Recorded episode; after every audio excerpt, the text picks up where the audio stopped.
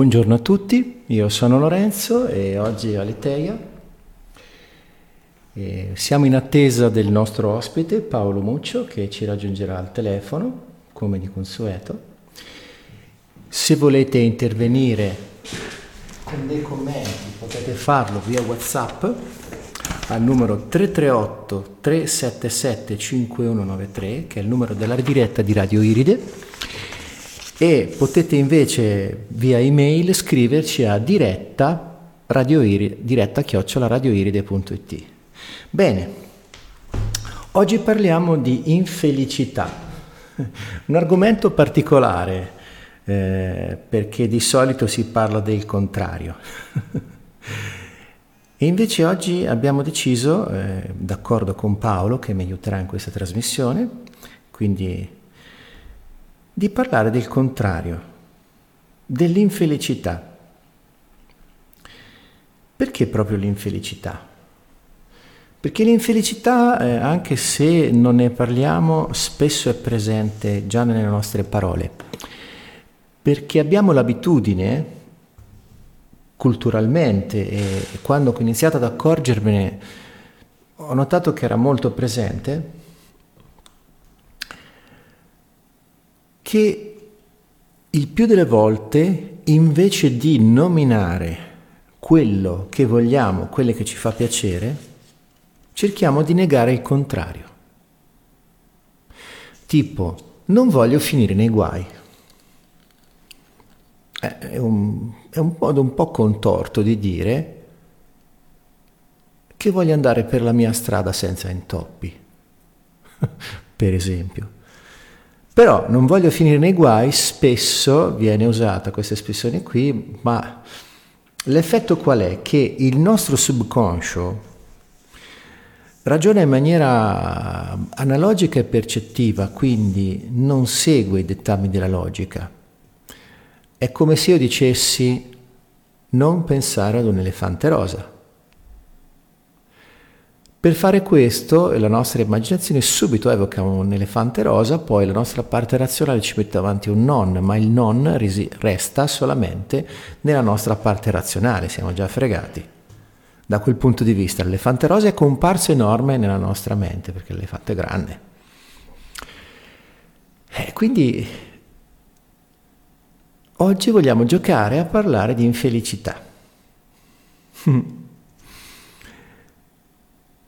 E quindi questo, perché proprio l'infelicità? Perché l'infelicità è data da tante cose, da tante... cioè, quell'altra cosa di cui mi sono accorto è che quando c'è da parlare di problemi, troviamo miriadi di argomenti, di parole, di definizioni, di stratagemmi e di contorsioni mentali. Mentre quando proviamo a parlare di quello che realmente ci fa stare bene, tipo la felicità, e il discorso si riduce. Il numero tra, de, del, degli stratagemmi, degli aggettivi, delle, delle perifrasi, delle metafore, si riduce grandemente. È strana questa cosa.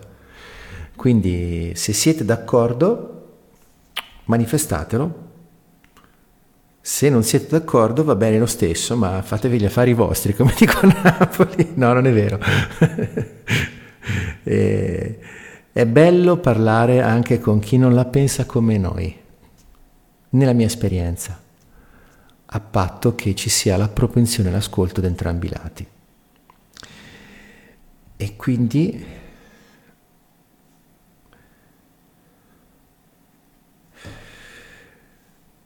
E quindi adesso, aspettando Paolo,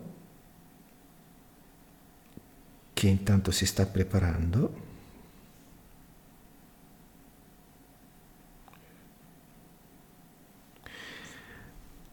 bene, continuiamo questa dissertazione. Dissertare ha un suono antico, un suono desueto per così dire. Quindi continuiamo a chiacchierare. Facciamo due chiacchiere su questa cosa che è l'infelicità. Quindi l'infelicità proviamo a negare quello che ci rende felici. Quindi un grande studioso che ammiro e seguo trae questo insegnamento dalle eh, tradizioni buddiste e anche altre ovviamente. La gioia è l'emozione che avviene quando siamo a contatto con la realtà. Quindi felicità e gioia sono abbastanza, abbastanza punti di contatto nel, nel mio mondo. E quindi per me una prima causa di infelicità è togliersi dalla realtà, non stare nel momento presente.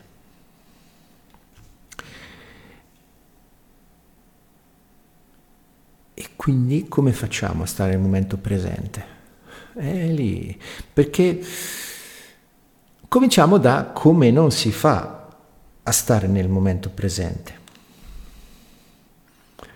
Bene, intanto Paolo si sta preparando, mi ha mandato un messaggino e nell'attesa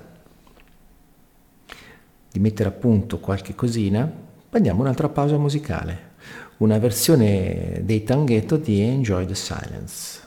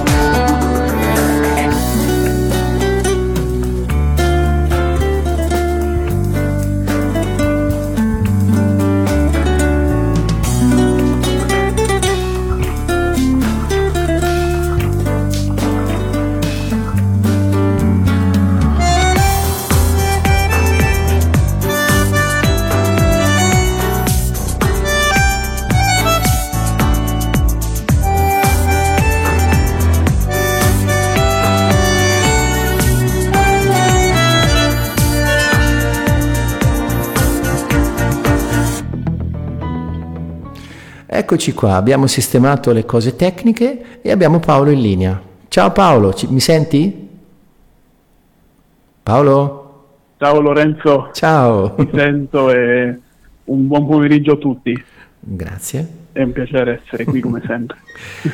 Bene, quindi stiamo parlando di infelicità, perché eh, non so se hai avuto modo di sentire, eh, lo vedo come un gioco che facciamo spesso, cioè spesso nella nostra vita, eh, nelle nostre espressioni, invece di esprimere quello che effettivamente è desiderabile, vogliamo o ci soddisfa o ci fa vivere meglio, cerchiamo di dire non voglio il contrario, tipo non voglio finire nei guai. E allora abbiamo, l'intuito che mi dice che oggi giocheremo a esprimere tutte le cose che ci negano la felicità. Sei d'accordo? Beh, questo è un gioco che, che giochiamo da secoli, no? Sì, esatto. È, esatto. sec- è, più di un secolo che, che, giriamo intorno alle stesse regole e, e, oramai abbiamo fatto la fine. Sai, di quei ragazzi, eh, mi viene in mente un, un esperimento che mh, mm, raccontava Sibaldi una volta, mm-hmm. eh, in cui lui aveva praticamente creato un gioco con delle regole eh, interessanti per i ragazzi, no? E i ragazzi non conoscevano la variante di quel gioco con quelle regole e hanno cominciato a giocarci. Mm-hmm. Poi è arrivato un nuovo ragazzo sì. che ha cominciato a giocare con loro senza che le venissero spiegate le regole mm-hmm. e dopo un po' uno di loro disse all'altro no tu non giochi perché non sai giocare e quindi um, noi eh, credo che ci abituiamo in fretta a delle regole. Se poi mm. sono delle regole che uh, giocano uh, a nostro favore, ossia ci aiutano a creare una realtà che sia potenzialmente migliore per quello che noi possiamo intendere come vita migliore o peggiore, mm-hmm. per noi è un conto. Si parlerebbe poi di forma pensiero positiva che ci porterebbe poi a creare valore, no? Sì. Se eh, giocano dalla parte opposta, mantenendo gli stessi standard, ovviamente parleremo di eh, infelicità. Eh, nell'infelicità o nella felicità, ma nell'identificazione con questo stato. Certo. È sempre lì. Sì, sì, Il problema sì, con, con, le cose è, è, legato al fatto che noi ci identifichiamo in esse, così come l'ego, no? Sì. Prendiamo schiaffi l'ego a destra e a sinistra, però nessuna identificazione con l'ego che è il punto della questione. Secondo me è stesso, la stessa situazione per, per quanto riguarda l'infelicità. Sì, sì, è chiaro, chiaro.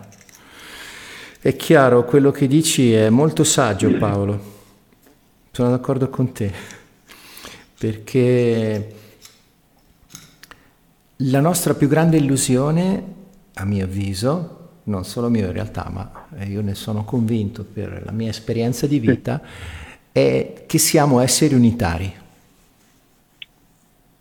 Cioè pensiamo a noi stessi, ci riferiamo nei nostri dialoghi a noi stessi come fossimo un unico monoblocco coeso e che va dritto per il suo obiettivo. Mentre in realtà già quando ti parli, a volte ci parliamo, Già c'è uno che parla e uno che ascolta, già siamo in due. È vero. I problemi in questo modo, quindi noi non facciamo altro che introspettare quello, quello che eh, assorbiamo e quindi siamo eh, perfettamente innestati in una macchina volta al giudizio e in una macchina volta alla eh, separazione sì. Perché non so se ci fai caso Lorenzo, ma sicuramente sì. Laddove c'è giudi- giudizio non c'è accoglienza. Esatto. E se non c'è accoglienza c'è separazione. Sì, sì. E l'accoglienza è quel momento in cui mh, vanno a cadere realmente tutte le maschere, incluse uh, le maschere che diamo allo spazio e al tempo, no? almeno per quanto riguarda la dello spazio e del tempo che abbiamo. Sì. Uh, mi viene lo stesso esempio. Quando magari tu hai davanti a te una ragazza che ti piace mm-hmm. o una donna che ti piace, quando l'abbracci, il primo pensiero è vorrei che questo momento non finisse mai.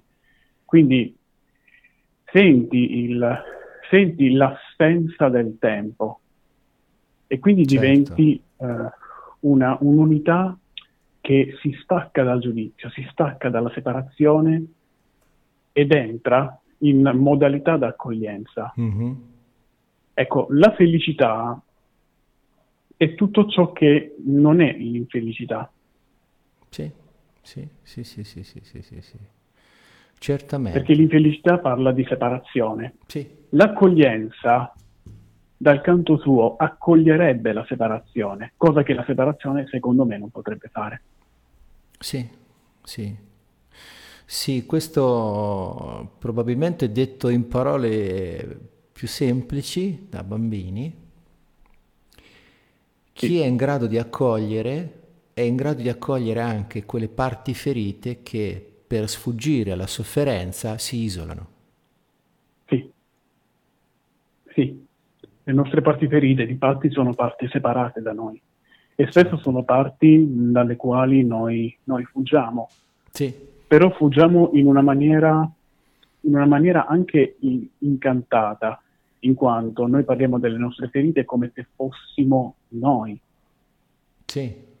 Mentre in realtà eh, non facciamo altro che, che fuggire, che fuggire da una ferita che possiamo pensare estrapolata fuori da noi.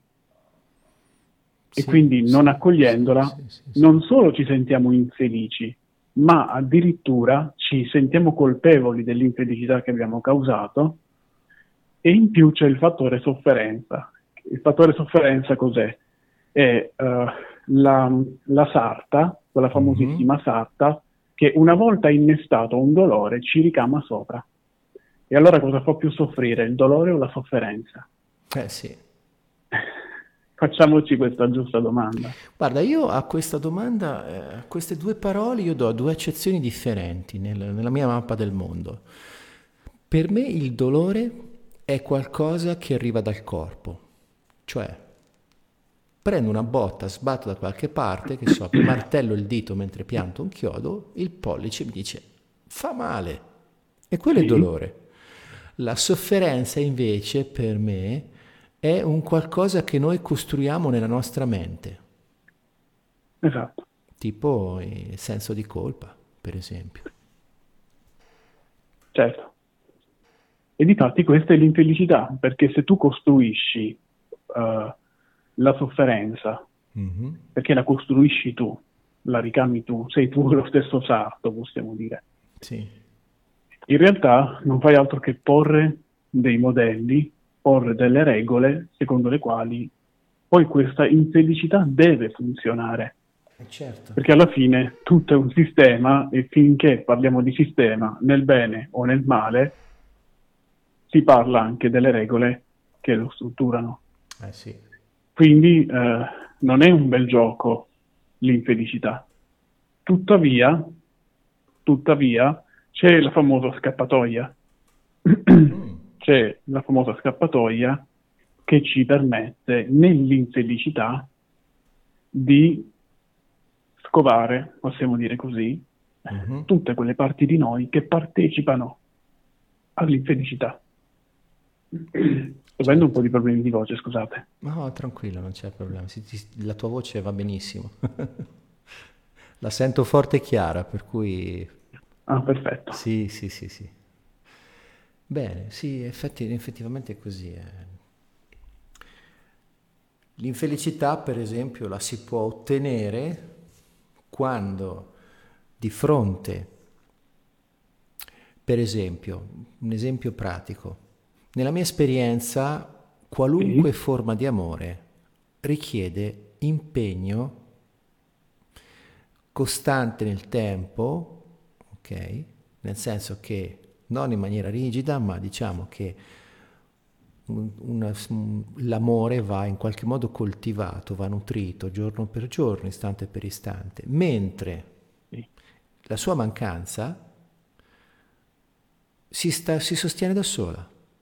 Cioè noi possiamo amare qualcuno e smettere di amare e ci, rendiamo, ci possiamo rendere conto che amare qualcuno e anche noi stessi è un lavoro che si fa costantemente, tutti i giorni, un po' più, un po' meno, a seconda delle condizioni, mentre invece quando passiamo per esempio ad odiare qualcosa o qualcuno, quella cosa viene rinforzata in automatico anche nell'assenza, anche senza fare nessun lavoro, rimane lì, gira nella nostra mente e si autorinforza. Certo, sì, sono completamente d'accordo perché eh, non ci vuole niente, diciamo, uh, a rimanere separati, no? Sì. Mentre eh, ci vuole tanto per poter curare, come la pianta, no? Cioè, se tu non vuoi che una pianta cresca non la curi. Esatto. Non curando la pianta, in realtà curi la, la sofferenza della pianta, sì. no? l'involuzione della pianta, la devoluzione anzi della pianta, la sua distruzione, quindi anche quella è una maniera di, di curare. Solamente che la cura in sé ha bisogno mm. di presenza, la non sì. cura di assenza. Quindi si lavora sempre o nella presenza o nell'assenza, sì. anche se nell'amore c'è questa cosa bellissima che uh, se due innamorati sono vicino e, e ci sono mh, allo stesso tempo due anime vicino, no? Due anime vicino sì. sussurrano fra di loro.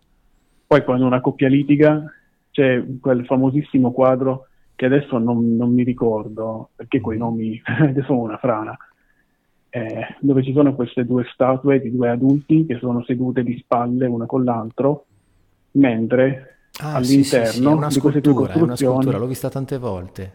Sì, ci sono questi due bambini fatti di luce che si toccano le mani, no?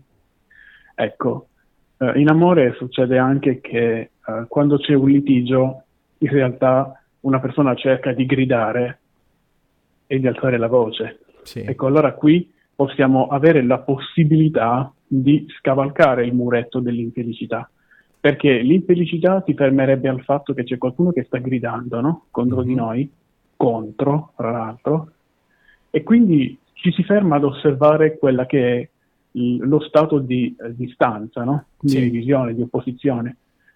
Però, come dico spesso, occorre andare oltre il muro delle cose, certo. occorre leggere fra le righe e, e in realtà eh, scopriamo poi che una persona vuole essere ascoltata quando grida. È come se le due anime si distanziassero e una per farsi sentire, grida verso l'altra per indicare la sua posizione. E, ed è diverso. A, a casa però, diranno, vabbè, scusa, ma tutto ciò a volte, però, a volte però ho l'impressione che chi grida sì. spesso lo fa per non ascoltare se stesso. Anche, sì. Sì, perché ovviamente, come dici tu spesso, tutto è un grande specchio. Ed è per questo ed è per questo che quando in un momento di divisione, sia interiore sia con le altre persone, c'è una entità mm-hmm. che si sveglia, si accorge, osserva tutto il sistema, osserva le regole all'interno del quale tutte le varie entità stanno giocando e si pone la domanda, qua mi sa che c'è qualche cosa da sistemare. Che cosa possiamo sistemare? Come possiamo modificare le regole in modo che questo sistema funzioni? Perché il sistema tanto funziona lo stesso. Sì. Però come può funzionare in maniera non disfunzionante? Ah, guarda, qui mi torna alla mente una frase che ho ascoltato per la prima volta nel 1997, quindi sì. un po' di tempo fa da un uomo che ha fatto delle cose notevoli. Lui si faceva appellare come filosofo del business. Il suo nome era Jim Ron, è morto da qualche anno. E lui è stato uno dei forma, uno di, di, quelli che ha contribuito alla, alla, alla crescita di Anthony Robbins, per esempio, quindi tradizione americana. Però lui disse una cosa che quando la sentì per me fu una rivoluzione. Lui disse, noi non possiamo cambiare le cose, ma se cambiamo noi, le cose attorno a noi come per magia cambiano. Questa cosa, eh, quando l'ho sentita, mi ha lasciato stupefatto. Poi ho detto, oh cazzo, è vero, è così. Eh è così. Quindi, quindi, la via maestra per essere infelici e rompere le scatole a chiunque, dovunque, ovunque, a tutto il mondo perché diventino come devono essere perché noi possiamo essere felici. Per esempio. Sì. Infatti anche lo stesso Richard Bandler, il padre della PNL, diceva che la mappa non è il territorio, no? Sì, esatto. e esatto. quindi eh, sì, è, è, tutta una questione, mh, come sempre, no? come si vuole osservare Certo. E mi hai richiamato la, la figura del, del, bicchiere mezzo pieno, mezzo vuoto, no? Ah, sì, anche, sì, qui, sì. anche qui, se ci pensi, c'è divisione. Certo. Perché noi, finché c'è ragione, eh, citando Sibaldi, finché c'è ragione, finché c'è mente, noi siamo assoggettati a questa sorta di, di sì, incanto, esatto. no? l'incanto delle tre dimensioni esatto. e della dualità. Quindi e, se c'è la ragione, se c'è la ragione, eh, se la, la, luce è, è spenta, sì, non sì, è accesa. Sì, sì, esatto, esatto, esatto. Questo, questo eh, viene etichettato da alcuni come pensiero dicotomico. Cioè la dicotomia è la il dividere dicotomia. in due, quindi la dualità. Quindi il bicchiere mezzo pieno, mezzo vuoto è una dicotomia. Ma insomma, vogliamo aprire il rubinetto, la bottiglia e riempirlo, sto diavolo di bicchiere? Esatto. Lo riempiamo e molto... non ci pensiamo più. il problema è proprio quello, cioè che cosa si guarda del bicchiere? Si guarda il fatto che o c'è acqua o non c'è acqua. Esatto. E, e ci si dimentica che l'acqua si adatta alla forma del bicchiere. Quindi io potrei cambiare tipologia di bicchiere e inserire la stessa quantità d'acqua e vedere come l'acqua cambia, sì. perché il bicchiere è, è, cambiato. Posso prendere un bicchiere più piccolo e mettere la stessa quantità d'acqua e notare che non c'è vuoto, ma c'è solo acqua. Quindi certo. è tutto fondamentalmente relativo. E e l'infelicità gioca anche su questo. Sì. E, ed è molto, eh, capisco che è molto difficile uscire, cioè, perché alla fine noi siamo qui che ne parliamo, però alla fine siamo, non è che siamo due entità soprannaturali, cioè lo siamo, però uh, finché non recuperiamo la, la, la memoria siamo soggetti anche noi alle stesse allora regole. Allora soffro no? di una grande amnesia Paolo. cioè, e quindi eh, sembra, sembra, così, però parlarne, secondo me, quantomeno al, parlarne non guasta. Sì, sì, eh, sì, sono quei certo. piccoli promemoria che vengono messi mh, per, per, cercare, ecco, quantomeno di donare delle, delle riflessioni, perché magari mm-hmm. a casa in questo momento c'è qualcuno che è triste o comunque sconsolato per qualsiasi situazione sì. e magari potrebbe ecco, cogliere eh, in un discorso sull'infelicità un seme che può portarlo a osservare la situazione in cui si trova in maniera diversa. Ciò sì. non vuol dire che va sempre tutto bene, perché così ce la raccontiamo, che così stiamo recitando, stiamo recitando uh, le affermazioni davanti allo specchio. Sì. Quello che si cerca di, di, di portare in trasmissione oggi è che l'evento è l'evento. Certo. Noi siamo noi. Sì. E tutto ciò che ci viene proposto nella, dalla vita in realtà è uno strumento, è utile. Chiaro. Tutto, tutto funziona così. Anche l'altro giorno sentivo gente che si lamentava dei social. e, e, io, e io eh, semplicemente ho detto, dipende cosa usi tu dei social e dipende anche che gente frequenti rispetto certo. a coloro che usano i social. Certo che se hai delle persone che eh, amano pubblicare quegli articoli sugli animali che vengono massacrati, piuttosto che articoli di politica, eh, piuttosto che eh, bambini che eh, spariscono, che poi tutte queste atrocità vengono, sì, sì, sì, vengono spiegate con ma dobbiamo tenerci informati. Allora io ho detto, ma tanto per tenerci informati, se oggi muoiono due persone, e domani ne muoiono tre. Mm-hmm. Qual è la differenza? Che è morta una persona in più? Cioè, facciamoci caso, non è funzionale. Facciamo caso a questo. Sì, e non solo. Io faccio, ho fatto caso anche a una, una, parola che hai usato, secondo me, eh, anche se non mi piace, l'hai usato proprio a ben proposito. Prego. Dobbiamo tenerci informati. Esatto e l'ho usata apposta. Esatto, perché il dovere, il dovere cosa, cosa, ci porta, cosa ci fa vedere? Perché viene usata in maniera così eh, diffusa che sembra invisibile. Quando Beh. fai qualcosa per dovere, quella cosa lì non vorresti farla, non la vuoi fare, la fai solo perché se non la fai immagini delle conseguenze nefaste da evitare. Mm, esatto. Quindi non hai per Molto niente voglia di fare la cosa che devi, ma la fai perché se no arriva una punizione. E questo è un eh atteggiamento sì. poco evoluto. Quindi perché dobbiamo eh. tenerci informati? Perché se non siamo informati, che succede? Eh, il problema è che a volte ci informiamo con cose che sono assolutamente irreali. Esatto. E quindi questo porta svantaggio alla nostra vita. Beh, eh, non fa altro che cucire sofferenza alla sofferenza sì, che già c'è, sì, cioè permette al sistema sofferente di autoalimentarsi. Esatto.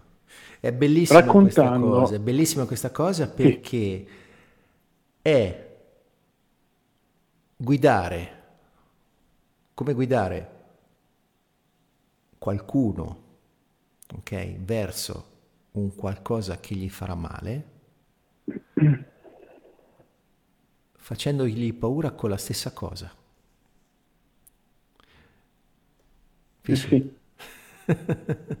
Oppure abbiamo, scusami, abbiamo questa um, abitudine malsana di parlare di altre persone quando siamo uh, davanti, non so, a un pezzo di pizza o a qualsiasi sì, situazione sì, dove c'è un io e un te. Quando c'è un io e un te si parla sempre dell'altro, no? Ecco, io mm, piano piano in questa maniera di agire mm-hmm. uh, ho, mh, mm, ho, visto mh, mm, oltre con, col tempo, uh-huh. anche da parte mia, no? Eh, non si sa più di cosa parlare. Cioè, si è talmente abituati all'insoddisfazione e a essere eh, come le oche, poverelle, eh, come le oche francesi che vengono mh, letteralmente rintuzzate di, di, di, materiale a forza, ecco noi siamo l'equivalente di quelle oche. Sì. Siamo talmente eh, assuefatti dalla sofferenza che se non c'è sofferenza di cui parlare, non sappiamo di che parlare. Sì, ma è ancora peggio perché le povere oche sanno benissimo cosa stanno patendo. Invece, per esempio, esatto. qui da noi okay, c'è gente che spende decine, decine di euro al mese per stare attaccati alla televisione e ingurgitare tanta spazzatura mediatica. E quella spazzatura mediatica gli manca. È un po' come quelli che diventano obesi in maniera mostruosa. Ho visto, eh sì. ho visto, mi è capitato di vedere un paio di episodi di una serie, non ricordo dove, su qualche canale televisivo, le rare volte che ci capito davanti, eh, dove c'è un dottore che fa i bypass gastrici, ok? Sì. A questi che pesano 300 kg e li vedi che loro sono il click quando è? Quando è che cominciano a diventare consapevoli che l'abbuffarsi così tanto di cibo spazzatura gli fa male, però ogni tanto ci ricadono. Prima certo. hanno vissuto per anni interi nell'inconsapevolezza di correre verso il burfurrone abbuffandosi di cibo spazzatura. Quindi... Certo, occorrerebbe pensare, occorrerebbe allora farsi la domanda se all'interno del nostro organismo uh-huh. tutte le parti che uh, compartecipano a questa situazione, cioè la nostra vita, sì. che cosa imparano, che cosa assimilano e che cosa si autotrasmettono. Cioè qual è l'informazione, stiamo sempre parlando di certo. epigenetica, qual è l'informazione che corre dentro di noi e che cosa uh, la parte inconscia trasmette al conscio mm per far sì che ciò che abbiamo in mente poi si realizzi.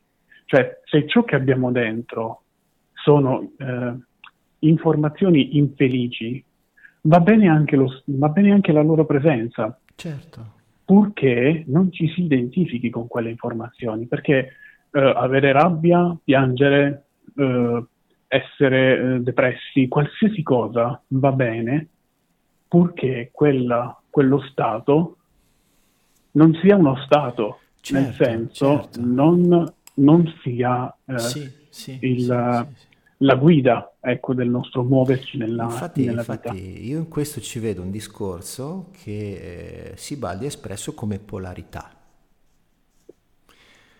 Proprio parlando del peso, parlo del peso perché è una cosa pratica che coinvolge molte persone, per cui si, si verifica anche per altre cose, però.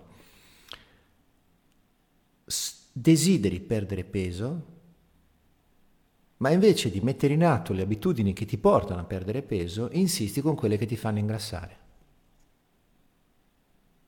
E lì, prendendo spunto dalle tue parole, mi è chiara l'idea che quando siamo in questo loop, noi siamo in una piccola parte isolata di noi, in uno strato egoico razionale, che è completamente disconnesso dal corpo.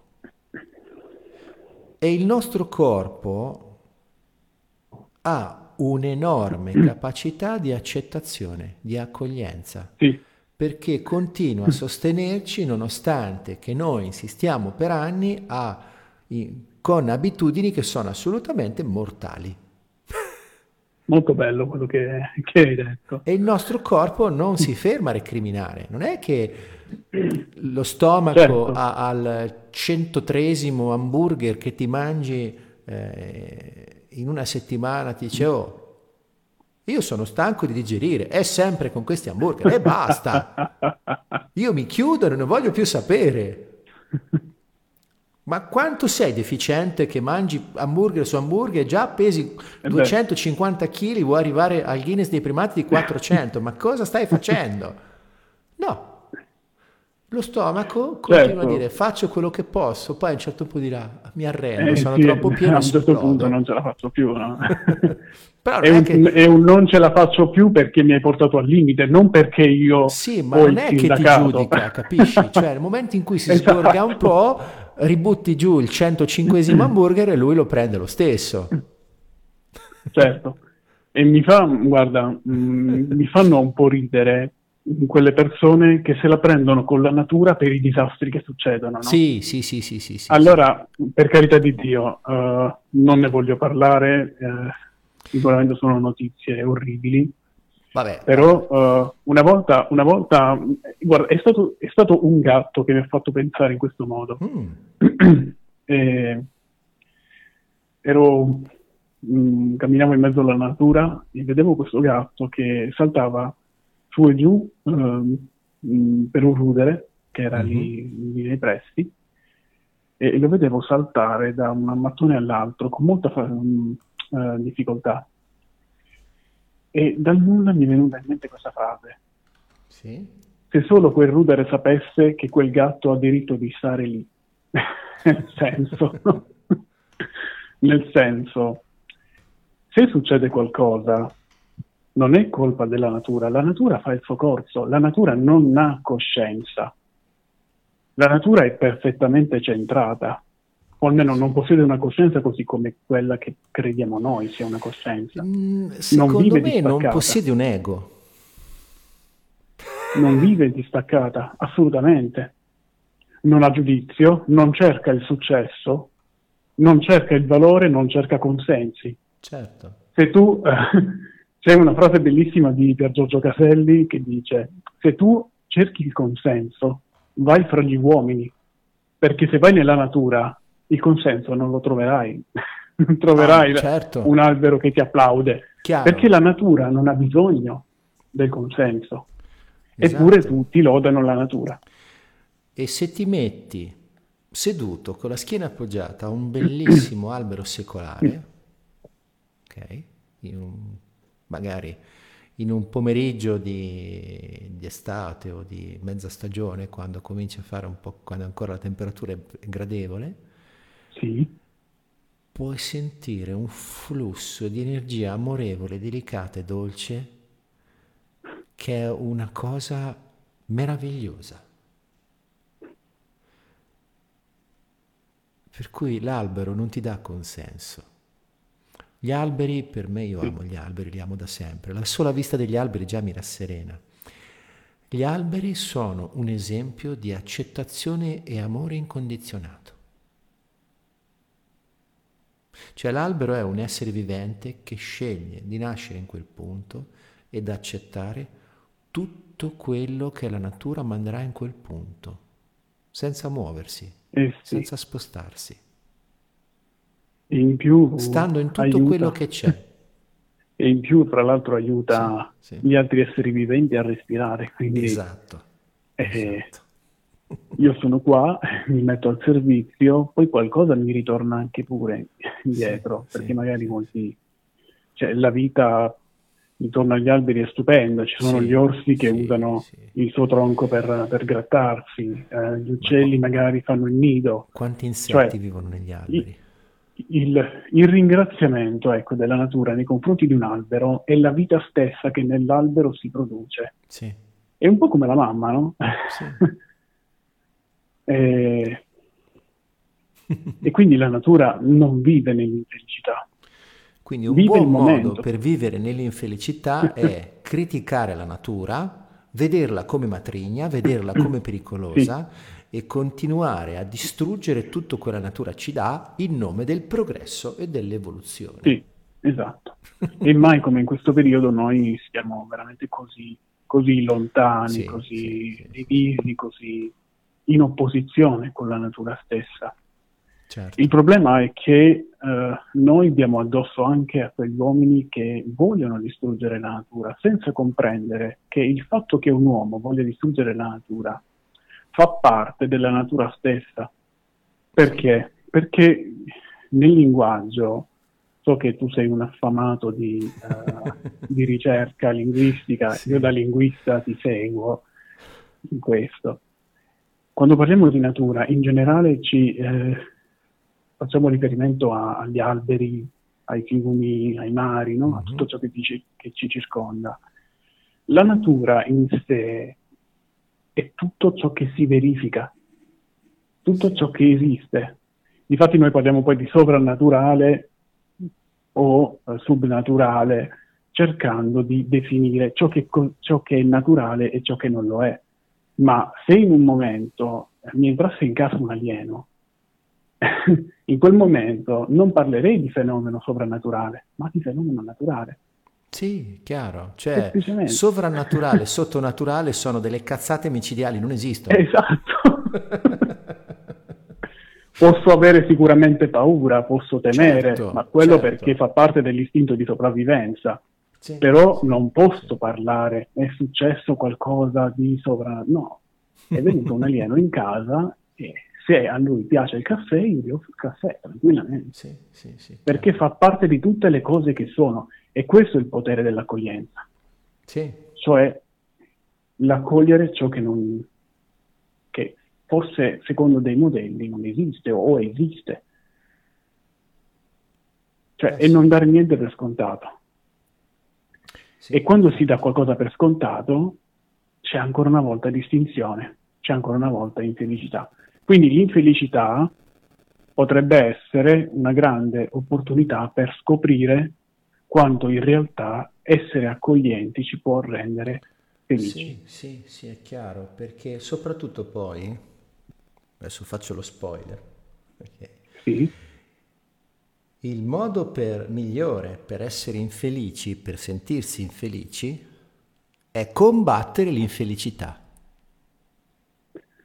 E in quante volte lo facciamo? Oh. Questa cosa, a mio avviso, me ne prendo la responsabilità, è mia opinione, quindi un mio dogma, sì. è che a livello sociale siamo spinti continuamente a lottare contro l'infelicità con l'unico effetto pratico e secondo me desiderato da qualcuno che conosce queste cose, con l'effetto di rimanere nell'infelicità ancora più di prima. Esatto, perché l'energia che mettiamo è la stessa. Certo. Eh sì. eh, un noto comico diceva eh, lottare per, eh, lottare per la, mh, per la pace mm-hmm e, e, contro la guerra sarebbe come trombare per la felicità, no? per, per, la virginità, non per la felicità, per la felicità sì, sì. è assodato, diciamo, però per la virginità è, è un netto controsenso. Sì, C'è quella, quell'immagine bellissima di, della piazza Tiananmen, no? Mm-hmm. E del famoso, del ah. famoso carro armato che si ferma. Di fronte a, quel, di fronte. a quell'uomo esatto. disarmato. Esatto. Si ferma, eppure quell'uomo non ha intenzioni ostili. Lui sta lì, è fermo. Sì, sì, sì. E possiamo dire che è in totale presenza e in totale accoglimento ma non del carro armato, ma di quel momento. Ed è una, una delle immagini più belle che credo la storia dell'umanità ci abbia mai, mai donato. Ecco, se io uh, dovessi dare un'immagine all'accoglienza, sceglierei quella. Perché nel momento uh, più uh, grave, nel momento più infelice, un atto così può essere paragonato a un atto di felicità? Non lo so onestamente perché alla base c'è un conflitto.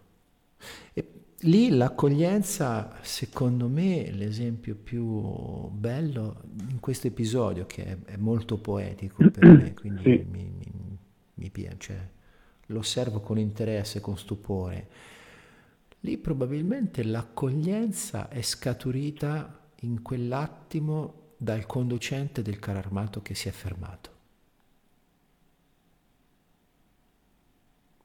Cioè lì ci vedo proprio un, un, cambio di, di, di, di, realtà, di modulo, di percezione. C'è un uomo che è lì nell'esercito, dove, ven- dove si viene addestrati ad eseguire gli ordini senza pensare, senza ascoltarsi, come delle macchine. Sì vede quest'uomo davanti a sé che si para lì, davanti, e gli dice non passare, ok? Per cui si si mette lì sul suo quello che lo hanno programmato e lui ne esce fuori e dice sì mi fermo perché sì. ti vedo, ti accolgo. Esatto. E quindi e difatti guarda, Infatti, guarda cosa è successo. Noi abbiamo analizzato la stessa immagine da due punti di vista diversi, eppure, se tu ci pensi, l'uomo accoglie, l'uomo che guida accoglie e l'uomo che sta in piedi fuori accoglie. Certo. Perché è un guardare oltre. L'uomo accoglie il rischio che l'altro decida di non, di non ascoltarlo. Esatto. E qui c'è un grande coraggio, un grande cuore. Sì.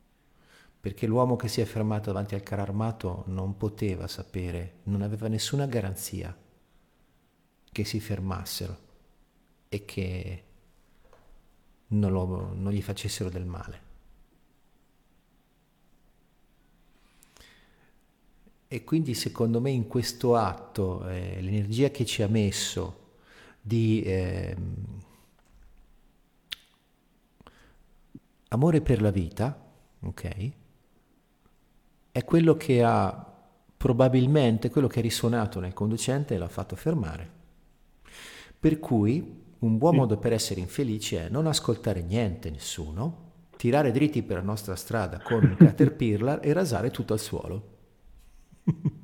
Ci illudiamo che abbiamo vinto, che siamo grandi, che siamo forti, che nessuno ci può fermare però se ci guardiamo dietro, vediamo un sacco di macerie. Eh sì, è vero. Sì. È vero. E, e di fatti l'infelicità è, anche questo, è non tenere conto mh, dei vari dettagli. La natura ce lo, ce lo insegna, no? Sì, sì. Incominciato, incominciato a guardare le piccole cose. Mm-hmm. Guardare le piccole cose significa anche tenere conto della cura dei dettagli, che certo. spesso non è solo la base della felicità, ma è tutto il percorso. Sì.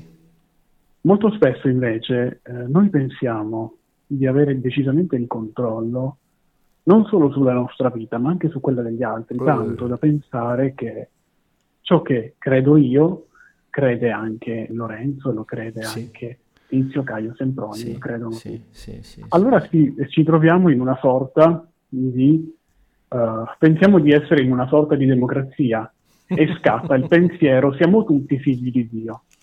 Va bene, perfetto, è stupendo. Facciamo finta che io uh, attraversi la strada completamente fiducioso del fatto che la macchina, che una macchina che sta per passare in quel punto si fermi. Mm-hmm. Che cosa succede? La macchina non si ferma, sta per tirarmi sotto e io comincio a litigare con quello che stava per passare. Allora, in quel momento, che cosa succede? Non siamo più figli di Dio. Siamo, nessuno è uguale all'altro. Allora vuol dire che tutti sono uguali nel momento in cui a me fa comodo. E questo è uno stato di infelicità. Sì, molto sì, potente. Sì, sì, Poi, Lo Stato, poi aspetta, ironia della sorte, ironia della sorte, qui dalle nostre parti, quelli che asseriscono che siamo figli di Dio, in realtà non hanno capito la dottrina della Chiesa Cattolica. Perché la dottrina della Chiesa Cattolica dice che l'unico vero figlio di Dio è Gesù Cristo. Noi siamo una sorta di figli putativi. Certo. Prova a chiederlo a un teologo cosa significa che siamo figli putativi, ti farà un giro, un panegirico che non ci capisci niente e quindi io sì. ci vedo una supercazzola. eh, eh, sono completamente d'accordo con sì. te, però si parla anche di, una, di un'istituzione che crede uh, che Dio ancora abbia la barba bianca, che viva sulle nuvole, che è pronto a giudicare. Bah, Beh, guarda, cioè, deve essere un Dio molto infelice, eh, dire. Sì, sì, sì. Allora, eh. guarda, questa cosa qui è molto carina. C'è un film del movimento Zeitgeist che proprio all'inizio del film dice che cos'è Dio secondo le religioni occidentali? È un vecchio con la barba bianca, uomo, maschio, che sta lassù in alto a spiare tutto quello che fai per poterti mandare all'inferno a ogni minima cavolata. Cioè praticamente eh, Dio, la, l'esistenza stessa. E nonostante eh, tutto, Dio... aspetta, nonostante tutto, questo Dio ci ama. certo. Beh, in quello che hai detto ci vedo due cose. Uno che Dio ha molto tempo libero sì. e due che Uh, il tempo libero di Dio è direttamente proporzionale a ciò che facciamo noi sulla Terra. Cioè, nel senso, ha talmente tanto tempo libero sì. che non ha niente da fare e allora la no, sua guarda, stessa io... esistenza dipende dal sì, fatto sì, che osserva fuori. Secondo me... Cioè, secondo... Un Dio che osserva fuori fa ridere. Guarda, secondo me, secondo me eh Vedo molto bene la, la, il personaggio di Corrado Guzzanti, padre Pizzarro, non so se ti è capitato mai sì. di vederlo. Sì, sì, sì. Che, mi ricordo un'intervista che la Dandini gli chiede, ma padre cos'è quella cosa che porta al collo?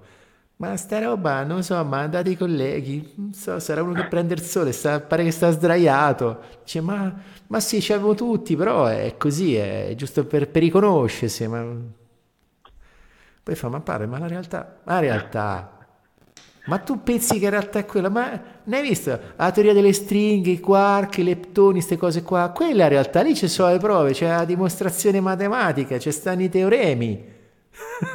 quella è la realtà. Eh sì, cioè, perché cerchiamo sempre... Il resto è lavoro, dice è lavoro, è come è il lavoro, eh, cioè, il lavoro è quello. Eh. esatto. Questo perché cerchiamo sempre ecco, di chiudere tutto all'interno della, della nostra coscienza. No? Se tutto ciò che esiste lo conosco, allora sono felice. Illusione. Sì, sì, sì, sì, sì. Se c'è qualche pecora che va fuori da questo gregge nel campo di ciò che conosco, allora io osserverò quella pecora che è fuori, mi dimenticherò di ciò che conosco e sarò infelice mentre lo stato stesso di felicità è adattarsi al fatto che ci sono cose che fanno parte della tua coscienza e cose che sì, non sì, sono sì, parte della tua coscienza. E però sono lì, ci sono. E non poi, sono e poi mentre la pecorella salta felice facendo beh, beh, tra l'erba, mangiando, divertendosi al sole, noi che la guardiamo dentro il centro diremo, tu dove vai? Non sai che dobbiamo esatto. stare dentro il recinto perché fuori ci sono i lupi. Eh, vedi, è per eh, quelle come sì. te che noi soffriamo qui dentro il recinto mentre tu te la spassi fuori a saltare e mangiare l'erbetta. Sei una scostumata, sei incivile, ti devi educare. Esatto, sì, sì, ti devi educare, ti devi educare, verbo educere. Esatto, che significa Edugere. portare fuori, per cui lei è fuori dal recinto, si sta educando. Siamo tutti resi conto, educere, tirare fuori e noi lo abbiamo trasformato nell'esatto opposto. Esatto, nel comprimere, nel Ma... uniformare e nel togliere a ogni essere umano fin da bambino qualunque forma di spontaneità eh, e di eh originalità. Sì. Eh sì, eh sì.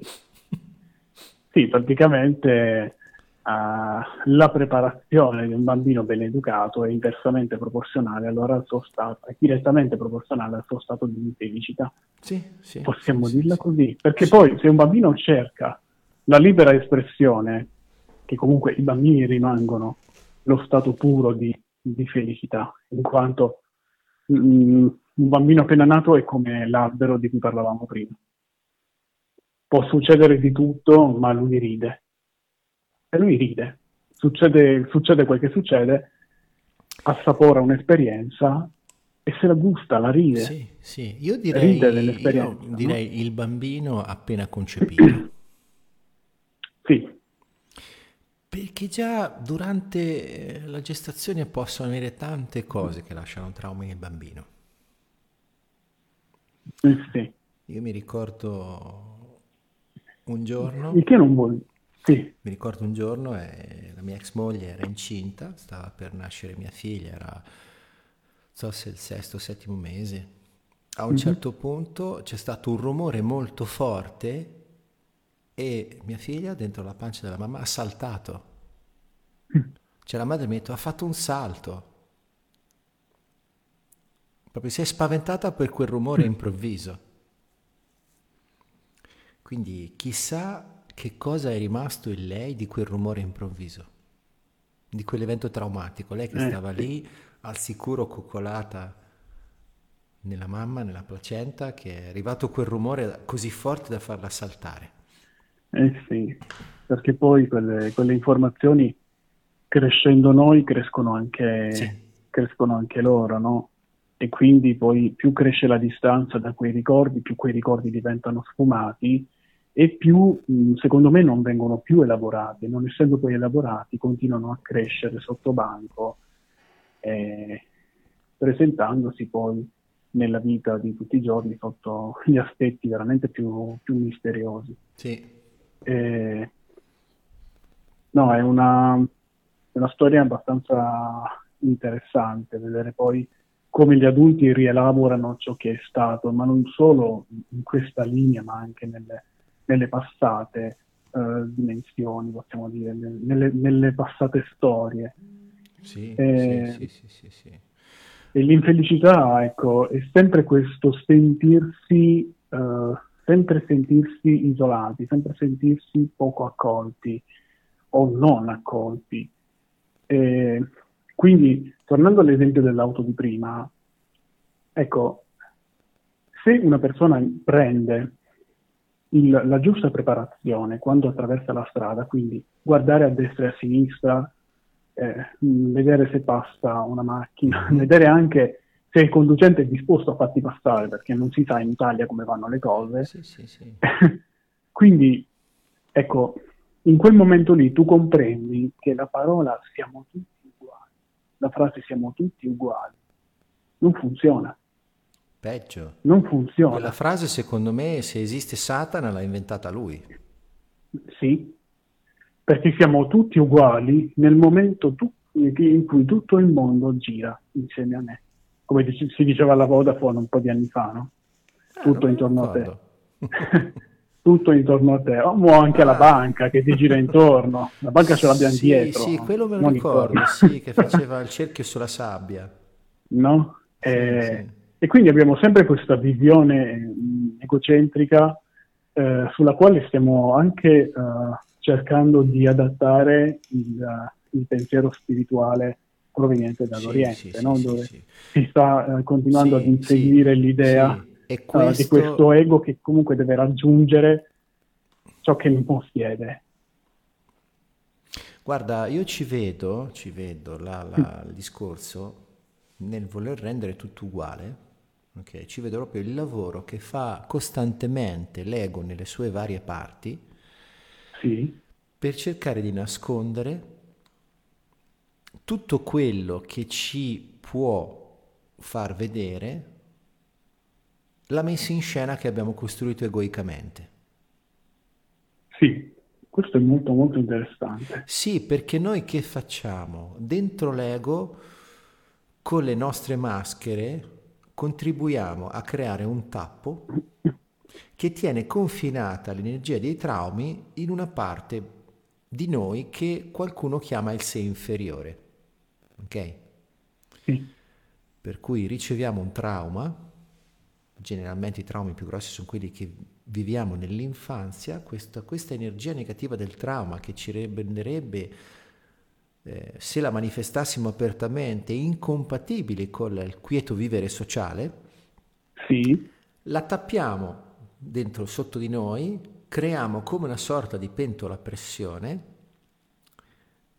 ci mettiamo una maschera per far finta che quella cosa non sia avvenuta, che, che quella maschera a volte è il contrario, per cui chi viene umiliato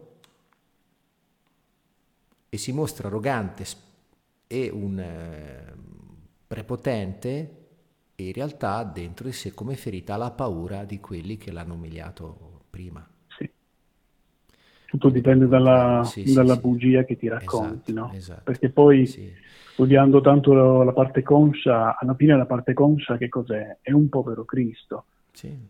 che fondamentalmente è lì e dice ragazzi passatemi quello che devo manifestare sì, e io sì, sì, lo manifesto. Se da dietro arrivano, arrivano mh, informazioni depotenzianti, certo, eh, non è certo, colpa del conscio, certo, il certo. conscio è lì, dice to, che devo fare questo? Perfetto, lo portiamo nel mondo certo, dell'esistere. Certo. È un buon modo per essere infelici, un buon modo per, essere, per vivere infelici, è quello di, in presenza di queste parti ferite, che quindi hanno subito un trauma e hanno, ci ricordano costantemente quella cosa che ci ha fatto male, il mo- miglior modo per essere infelici è condannarle, combatterle, metterci eh. sopra la maschera, perché cosa succederà? Che quelle parti lì, nel momento in cui le giudichiamo, ok, non si fideranno più di noi.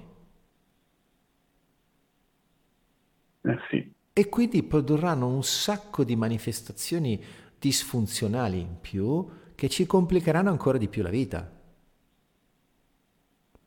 Perché quelle parti che hanno subito un trauma hanno bisogno di essere accolte, curate, sì. coccolate. Questo lo vediamo. Per togliergli potere, cioè la nostra parte ferita. Cioè, pensa se una nostra parte di noi ha subito un'umiliazione per cui un prepotente ci ha fatto qualcosa di eh, brutto, che ci ha segnato nel profondo, questa è una cosa che accade molto spesso, sì. la cosa più bella che possiamo fare è accogliere questa parte e dire non ti preoccupare, adesso non sono certo. più un bambino, sono grande e forte, sono in grado di difenderti da qualunque prepotente. Certo, perché il, il problema di questo qual è? Che quella parte eh, molto spesso poi prende il sopravvento. Sì. Prendendo il sopravvento, che cosa succede? Si sostituisce anche uh, questo, alla figura, sì, alla figura questo, portante. Questo, no? questo, questo avviene nelle prime fasi, quando ancora siamo nell'inconsapevolezza della ferita. Ma quando noi cominciamo ad acquisire consapevolezza, ok, e cominciamo a vedere questa parte, se ci salta in mente la strategia deleteria di condannarla, ok? Succede che a volte diventiamo ancora più feroci nel condannare fuori di noi sì. quello che ci ricorda la ferita. La parte ferita non si fiderà di noi perché dice tu sei un prepotente esattamente per, tu chi? L'io governo, la parte che governa. Esatto, sì, sì. Dirà, tu sei un prepotente come gli stessi che mi hanno massacrato quando ero piccolo e quindi di te non mi posso fidare. Certo. E quindi aumenta È la vero. separazione, aumenta Sì. il danno, aumenta la ferita. Sì. Illudendoci che aumenta no, noi siamo, siamo, siamo dei guru, l'abbiamo vissuta, l'abbiamo vista, adesso c'è quella parte lì che, che è una maschera, è brutta e cattiva, ma di che? Oh, E non solo, come, come risultato abbiamo, abbiamo la, la sovversione no, Sì, dell'ordine, sì, abbiamo proprio la vittima poi diventa, diventa carnefice, no? Sì, un imbruttimento superbo mascherato da eh, io ho risolto. Esatto, sì. In poche parole, ecco, e quelli, quelli ho risolto è la bugia che arriva alla parte conscia. Sì, dice, sì, ok, esatto, devo, sì. devo- devo manifestare questo, perfetto. Sì. Cioè la parte conscia, rendiamoci conto, è un mero esecutore, Sì, punto. Non, sì, ha altri- sì. non ha altro, non ha altro mestiere. Esatto. E, e quindi eh, molto interessante fra l'altro quello che hai detto, cioè Mhm. questo, questo rapporto fra l'io governo e le diverse personalità, soprattutto quando una di queste personalità eh, comprende, eh, comprende di non potersi fidare dell'io governo. Sì, sì. Molto, molto interessante. E questa spaccatura che si crea, che poi noi vediamo anche nella, nella visione di, tutti i giorni, no? Sì. in Italia purtroppo non c'è, eh, non c'è eh, fiducia in una classe politica, Certo. adesso a prescindere eh, chi ti fa chi, io sono apartitico, quindi eh, posso parlare tranquillamente, però non se la prendono a male eh, coloro che ci ascoltano, stiamo sem- sem- semplicemente presentando ciò che c'è e la realtà è quella di un, di una- di un popolo, quindi di una personalità che non si fida di una classe politica che dentro di noi potrebbe essere il mio governo. Quello che poi eh, si, dà a ve- si dà- si dà a vedere Sì, sono sì, sì. in altri paesi le rivoluzioni, quindi eh, la rivolta delle personalità che vogliono prendere il controllo di un sistema governato da nessuno. Mentre in Italia eh, c'è questa brutta abitudine di mettere il coperchio sulla pentola e di dire ok, facciamo finta che va tutto bene. Ed è un'azione depotenziante comunque, perché eh, non c'è ascolto né nel primo caso né nel secondo, Sì, sì, sì. letteralmente. Sì, guarda, una delle cose che, che ho visto nella mia vita è che molto spesso chi può prende a seconda dell'occasione. E siccome questa cosa arriva, cioè c'è questa discrepanza, eh, chi governa spesso e volentieri usa quel- il suo potere per il suo tornaconto, condannando poi apertamente quelli che fanno la stessa cosa. Quindi questa Sì. enorme incongruenza, ovviamente che fa? Fa perdere fiducia in chi è governato. Semplice. Assolutamente. Beh, E quindi se non c'è fiducia aumenta la distanza e, e purtroppo Cioè, un, dato, si poli- un dato- un dato reale, un dato reale, ok, che è, lo vedo nella mia vita da sempre, è il potere d'acquisto de- de- di quelli che lavorano come dipendenti, ok? Il potere di acquisto è in costante, continuo calo dagli anni 70 del secolo scorso. Chi ha governato ha governato, ci hanno, hanno fatto tanta propaganda, tante promesse, promettendo tutto e il contrario di tutto, dicendo che qualunque cosa passasse e proponessero era una soluzione. In realtà il trend costante è che il potere di acquisto, soprattutto in Italia, è calato costantemente e sta calando. Mentre in Cina, nello stesso periodo, il potere di acquisto, cioè non il potere di acquisto, lo stipendio medio dei cittadini cinesi è aumentato di 100 volte. Beh, facciamoci due domande. no? Eh sì. Ecco Eh. perché il- il- la società cinese sta ancora in piedi nonostante un governo che molti definiscono dittatoriale perché comunista. Sì. Cioè, al di là dell'ideologia, ho visto un servizio di un diplomatico che sono 30 anni che vive in Cina, quindi un italiano che conosce bene la realtà cinese, diceva in Cina, sì d'accordo, c'è un solo partito, per cui non c'è l'alternanza, sono sempre loro che governano, però quando c'è un problema lo risolvono. Ha detto ci sono zone che sono altamente inquinate per la produzione industriale, si stanno facendo un gran mazzo per ripulirle. Perché si sono resi conto che la cima sta salda se è appoggiata su una solida base. Esatto. E invece... Sì.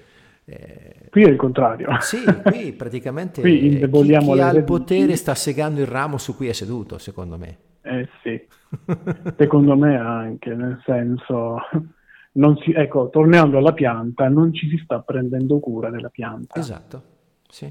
sì, sì, sì e quindi si è in una condizione di assenza e di separazione certo. e quindi certo. di infelicità. Certo, certo. Che magari a livello conscio non è visibile perché, come abbiamo detto prima, il conscio si prende la prima bugia che, che, che gli arriva e la manifesta. Ma a lungo tempo io credo che i risultati verranno. Purtroppo eh, non saranno dei risultati maturi per questo paese. Eh, saranno maturi in un altro senso, sì. più che in quello che noi cerchiamo.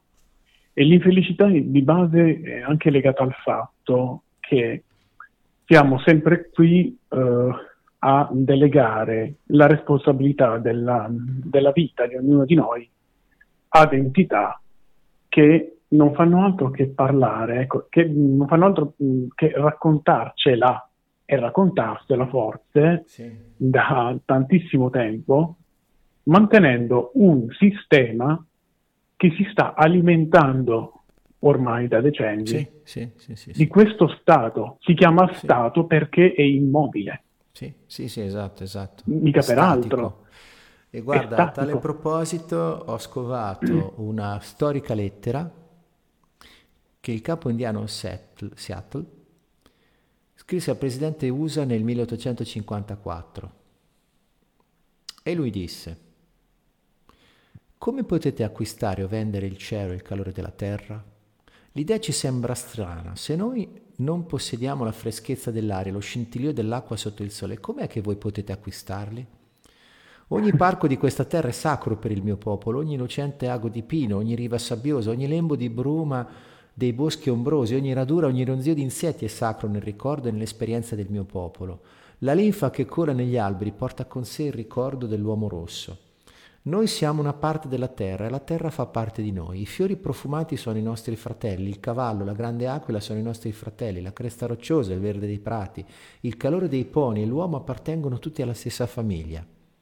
Quest'acqua scintillante che scorre in torrenti nei fiumi non è solamente acqua.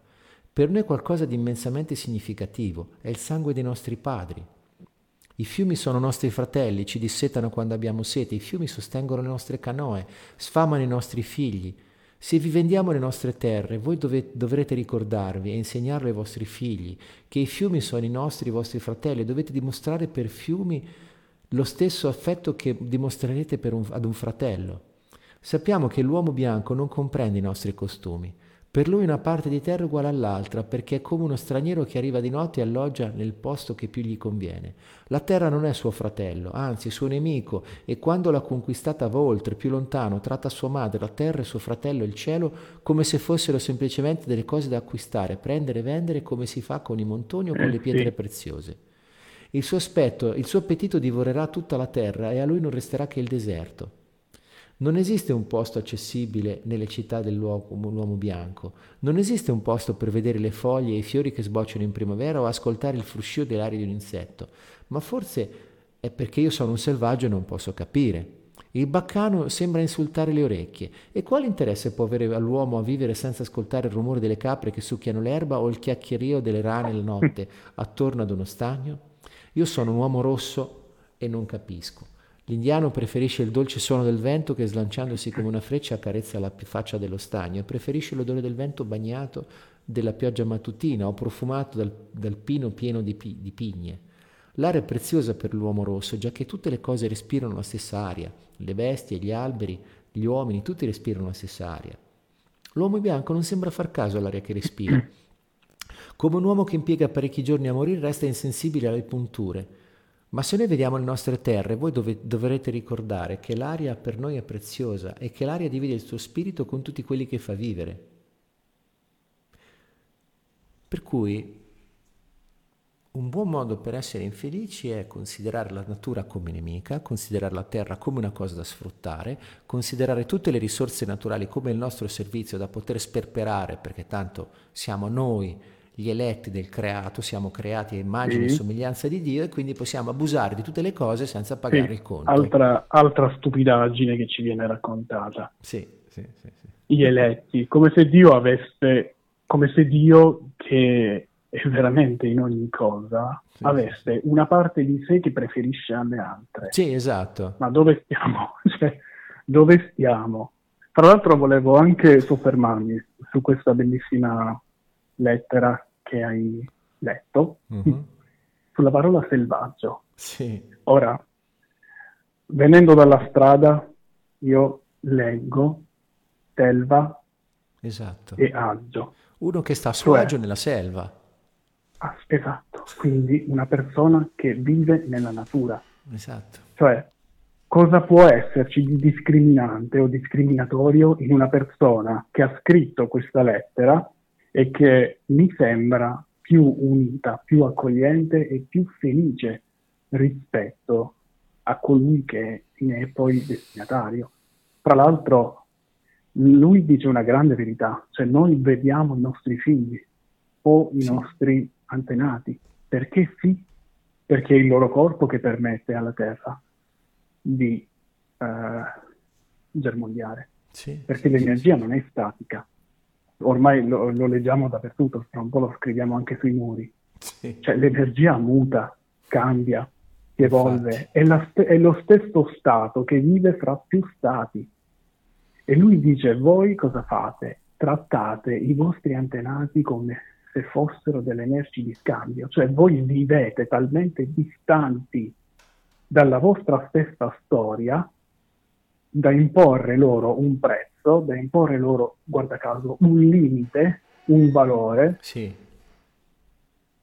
e imporlo anche sugli altri, sì, sì, limitando poi voi stessi a ridurvi a fare quella cosa.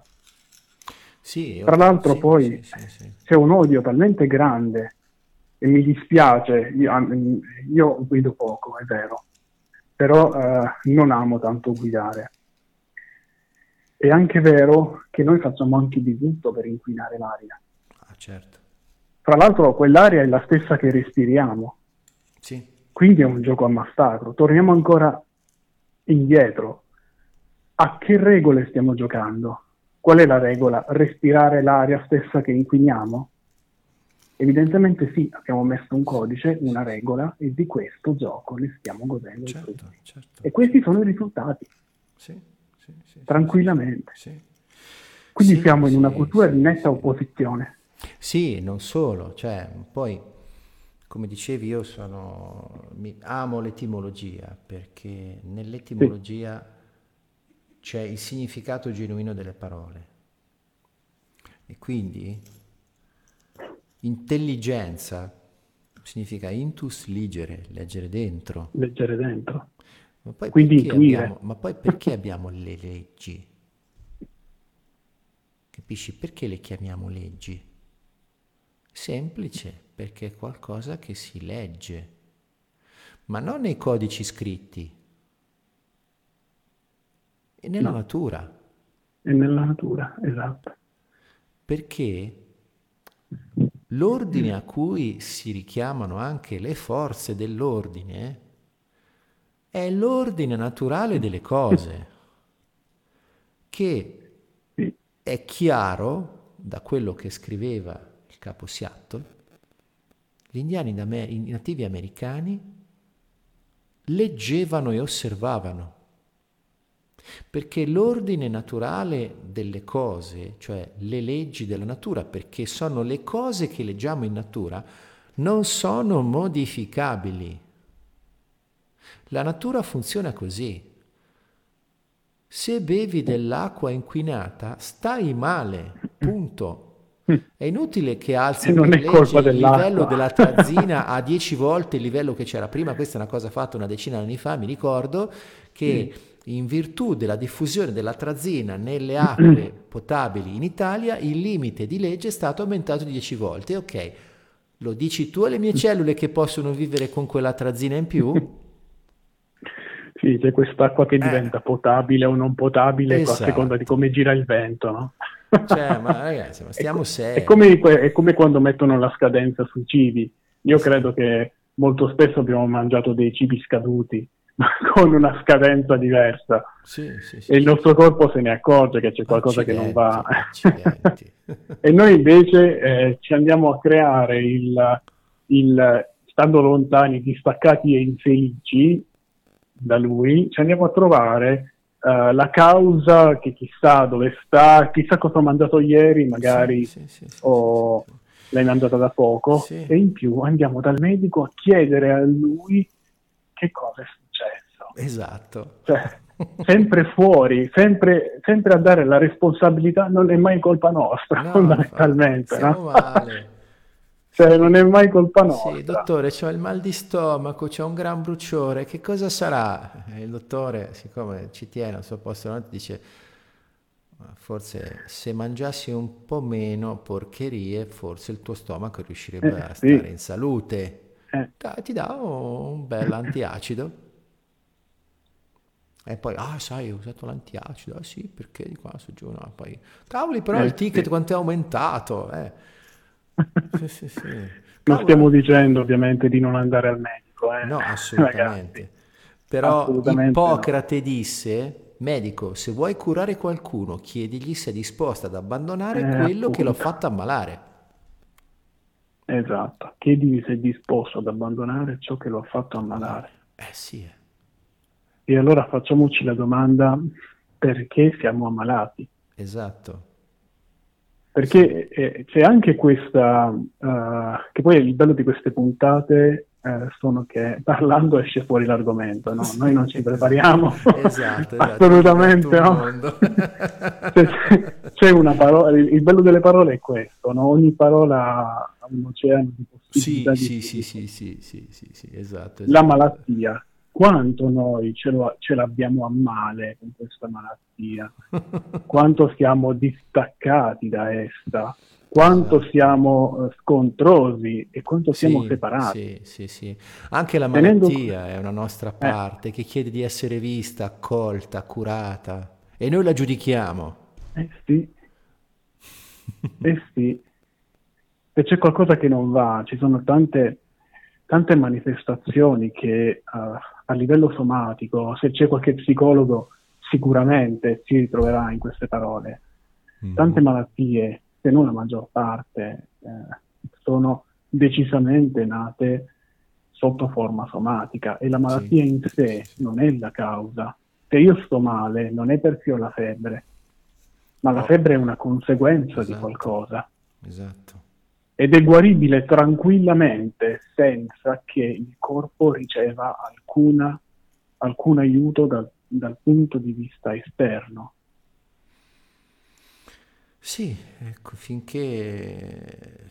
Cioè, Cioè non, non stiamo invitando a dire non prendete medicine, più che altro c'è l'abuso della medicina. Esatto, oggi. esatto. C'è l'abuso del farmaco che se non mi sbaglio deriva dal latino veleno e non è un caso Ma neanche non questo. lo so, onestamente non ho ancora Vedi? indagato sull'etimologia di farmaco. Attivati, attiva i tuoi sensori da etimologo e vai. Vediamo cosa, cosa ci arriva. Vediamo.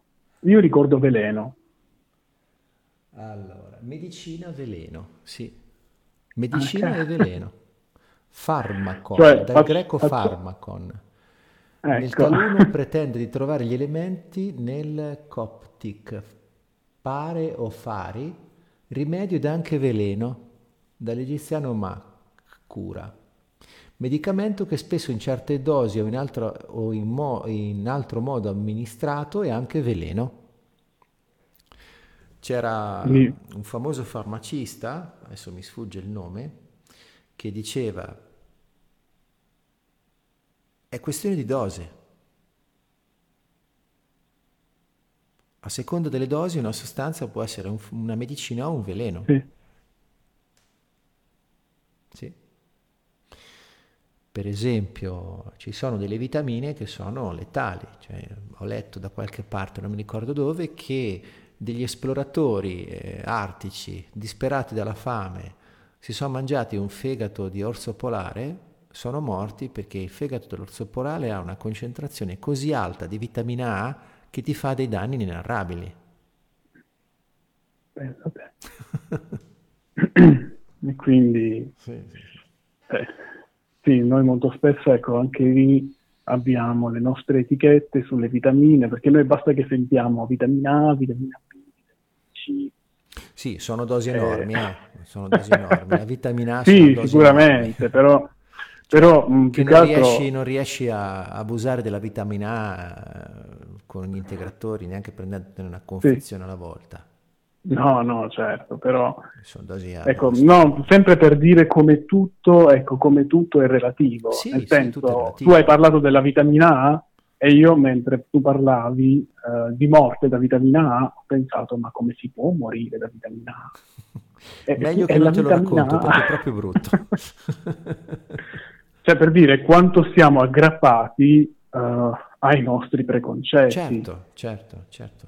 E, e, e questo lo, lo, lo, mettiamo in, in tutto sì, il mondo, sì, nel senso, sì, in tutte le situazioni, in tutti gli eventi, in qualsiasi cosa. Allora possiamo esatto. dire che il preconcetto è la base dell'infelicità. Esatto, un buon modo per essere infelici è crearci un bel recinto mentale e dire che lì dentro è tutto perfetto, fa sempre bene, perché abbiamo fatto sempre così, dobbiamo fare sempre così, perché quel modo di fare, quel modo di vedere è quello che va bene, eh. per cui è come il, il, paternalista che dice al bambino no, lascia perdere, si fa così, eh, chi esce dalla via vecchia la, per la nuova sa quello che lascia ma non sa quello che trova. Che trova.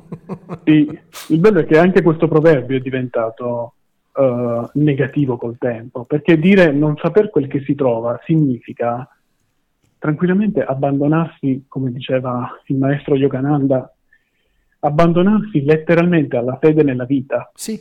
Il che non significa io ho fede e allora mi va bene.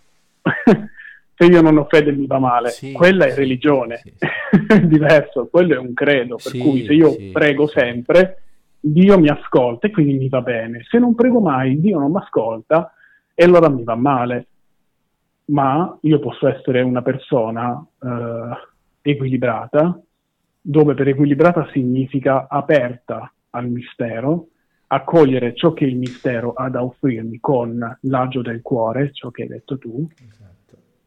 e vivere il momento esattamente per ciò che semplicemente è. Poi mi può andare bene? Perfetto, secondo dei miei canoni. Mi può andare male secondo dei miei canoni? Sì, eh sì, ma anche nel male, nell'infelicità, io posso trovare un utile strumento per aggiungere valore a quello che sarà il bene che verrà, perché verrà comunque il bene prima o poi. Mm-hmm. Altrimenti parleremo di Stato. Eh sì. Infatti poi equilibrio significa stesso peso, perché libra e peso equus uguale, cioè l'equilibrio è peso uguale. Quindi l'equilibrio, l'equivoco dell'equilibrio è che sia statico. L'equilibrio invece è sempre dinamico, perché se una delle due forze cessa, uno dei due pesi cessa, l'equilibrio non c'è più. Eh sì. Quindi un edificio che, che sta in piedi, sta in piedi perché? perché esiste la gravità a cui si oppone la struttura dell'edificio stesso. Se esatto. non ci fosse la gravità o non ci fosse la struttura, e l'edificio non starebbe insieme. Sì, per esempio.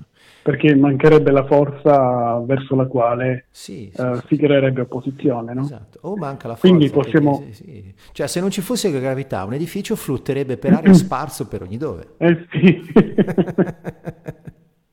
Come avviene nei filmati che vediamo dei, dei, dei, degli astronauti che sono in orbita attorno alla Terra. Lì per bere non puoi usare il bicchiere, devi succhiare da un contenitore chiuso. Eh sì. Perché l'acqua se ne va in giro, se la metti nel bicchiere. Quindi aiuterebbe molto pensare che noi siamo, siamo lo spazio all'interno del quale le cose accadono. Sì, anche. No? Anche. Quindi un buon modo per essere infelici è pensare che le cose accadono fuori di noi e che quindi le subiamo e basta. Il problema è e per essere questo. felici bisogna fare in modo che le cose fuori di noi non accadano. Eh sì. Lottare perché non accadano le cose, ne accadano altre. E quindi rompere le scatole a tutto il mondo intero perché le cose devono andare come vogliamo noi. Perché eh se no sì. non possiamo. E poi si parla di libertà, secondo sì, esatto. quale. Sì, il bello è che poi um, adesso mi odieranno Mm. chi, chi sta facendo un percorso di crescita personale, lo sto facendo anch'io ormai da due anni. E oggi c'è il mito del trovare il vero, cercherò di non ridere mentre lo Sì. dico, di trovare il vero me stesso. Che cosa significa trovare il vero me stesso? Riflettiamoci un attimo. Guarda, mi viene in mente, viene in mente un aneddoto dei Sufi. Nelle tradizioni Sufi c'è un personaggio, Nureddin, Sì. no, il Mullah Nasreddin, che era un, additato come esempio delle distorsioni umane, che un vicino di casa un giorno trova Nasreddin che cerca qualcosa sotto un palo della luce. Gli fa, cosa stai cercando? Eh, sto cercando le chiavi di casa. E le cerchi lì sotto? Sì. Ma dove le hai usate l'ultima volta le chiavi di casa? Ma mi ricordo che ce l'avevo quando stavo da una parte. L'ultima volta che l'ho vista stavo un po' da, una, da un'altra parte, nel parco. Ma allora perché le cerchi qui? Eh, ma perché qui c'è più luce.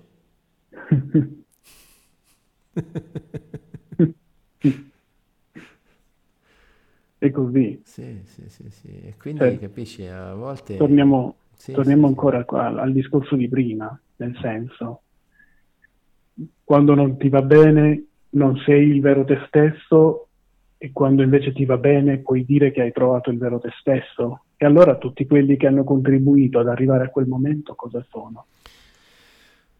Cioè, Cioè, teniamo anche conto sì, di questo. sì, sì, poi- Invece di stare sempre ad allontanare, teniamo conto che se oggi io sono qua a parlare con te, significa che nel tempo c'è stato qualcosa che ci ha fatto conoscere Esatto. E che adesso ci sta permettendo di portare avanti un'amicizia, mi permetto di dirlo, e una Lo penso trasmissione. anch'io, lo sento anch'io, per cui ti ringrazio. Cioè, non è che adesso, cioè, non, è- non c'è un momento in cui tu dici, ok, ora che ho trovato il vero me stesso, le cose cambiano e si fa sul serio. No, non esiste questa cosa, ce la stiamo È un raccontando. concetto È una illusorio. Paolo, se ci pensi bene, in virtù di quello che hai detto proprio tu, è un concetto illusorio. Eh, Perché tu dentro no? di te stai, stai escludendo delle parti dicendo ecco il vero me stesso, per cui dici ok, Esatto, prendi una piccola parte di te e dici questo è il vero me stesso. esatto. E il Esa- resto e- e- che fai? Lo butti via? esatto. E la Ergi a io governo, fra l'altro. Sì, E questo io governo farà le sue veci, non, di- non- non farà le veci dell'altro. Così funzionano le community, ad esempio. Mhm. Le community, eh, ho imparato da una grande community manager che eh, all'oggi lavora per, per Mindbelly, sono Meni Selfo, Mhm. che è una mia carissima amica. Mm. Lei dice, se vuoi essere un buon community manager, non devi creare un cerchio all'interno del quale tu sei ferma e il cerchio gira intorno, ma un buon community manager gira insieme e collabora insieme al cerchio per far sì che il cerchio giri sì. per se stesso. È come giocare al girotondo. È come giocare a un girotondo. Quindi il vero te stesso non è quando vedi il cerchio intorno a te che gira e tu sei fermo e dici ah finalmente ho creato il cerchio che gira. No, il vero te stesso, scusami, ma il vero te stesso gira insieme a quel cerchio perché altrimenti sì, non sì, si parlerebbe. Sì, C'è gente che dice ho trovato il vero me stesso e poi parla di condivisione. Sì, sì, sì, esatto. Poi... Ma non ha senso. Sì, poi ragazzi, insomma, quando ci sono delle parti isolate che girano, voglio dire, lo dice anche il linguaggio popolare, non è mica bello. cioè, cioè, ora, capisci? Eh, mi, mi, gira il cerchio, questa, eh, capisci? E purtroppo è questa l'idea che sta dilagando, soprattutto per quanto riguarda il mondo della libertà finanziaria. Ah. È questa l'idea che sta... che quando la libertà finanziaria ha incontrato il mondo della crescita personale, nasce, è nato il trovare il vero stesso. Quando gente molto molto saggia, grandi maestri come Gesù e Yogananda in maniere diverse dicono io il vero me stesso non l'ho mai trovato. Certo. Ma perché? E sai perché? Ma semplicemente perché non avevano bisogno di cercarlo. Non solo, ma perché nel momento in cui dici che c'è un vero te stesso, ci sei un vero tu e ci sono gli altri, stai creando una separazione, quando in realtà siamo tutti intrecciati. Cioè, esatto. basta osservare cioè, da, da, quale punto di vista? Paolo, cioè, io potrei vivere separato da questo pianeta in mezzo allo spazio? Ah, alle no. condizioni di adesso non credo.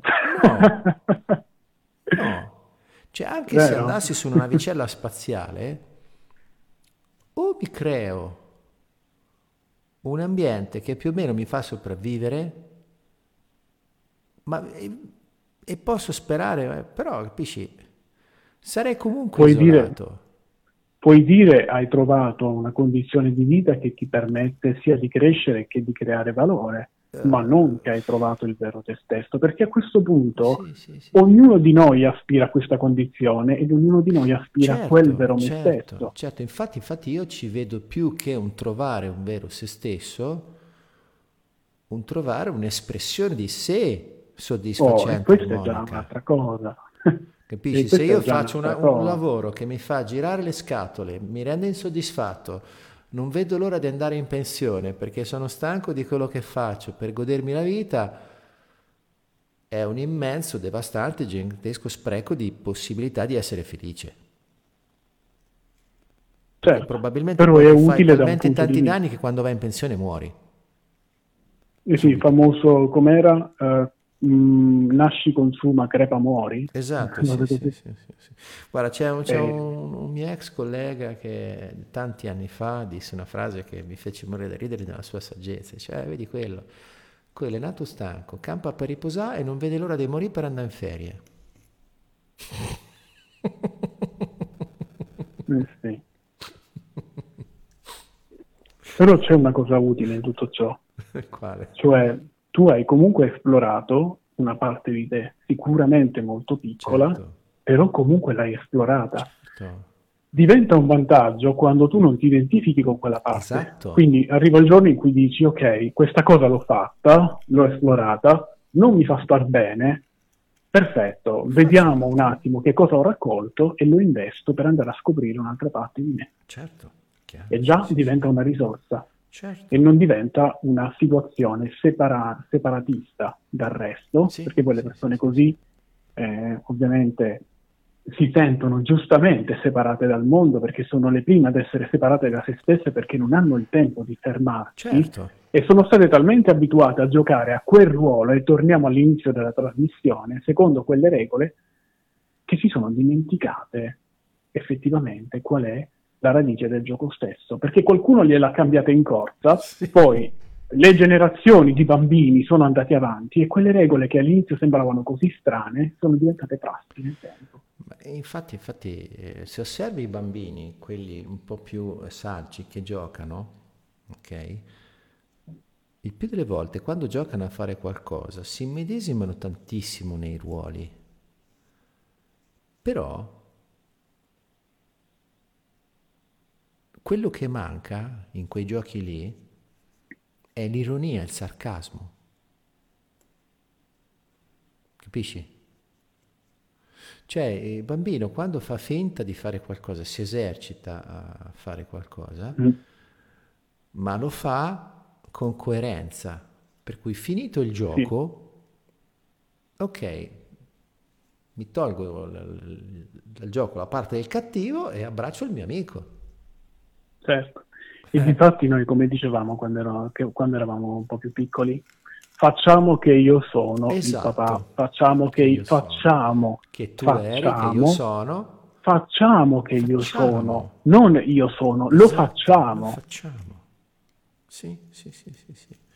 Infatti delle, uno dei, dei mantra che ogni tanto potremmo ripeterci è nessuno è, tutti fanno. Esatto. esatto. Sì. Perché nel momento in cui nell'io sono aggiungi un aggettivo, automaticamente vai fuori strada. Stai già ponendo un limite, stai sì, già mettendo sì, un'etichetta. Sì, È dualismo che separa dalla, dalla eh, connessione esatto. che c'è in tutte le cose, dall'interdipendenza che c'è per tutto. Infatti il mio ragionamento di prima io fuori di questo pianeta, quando anche trovassi dei mezzi di sostentamento artificiali, comunque farei una ben misera vita. Sì. Capisci? Infatti una, un esercizio che propongo è questo, anche quando ci si sente tristi, evitare di usare il sono.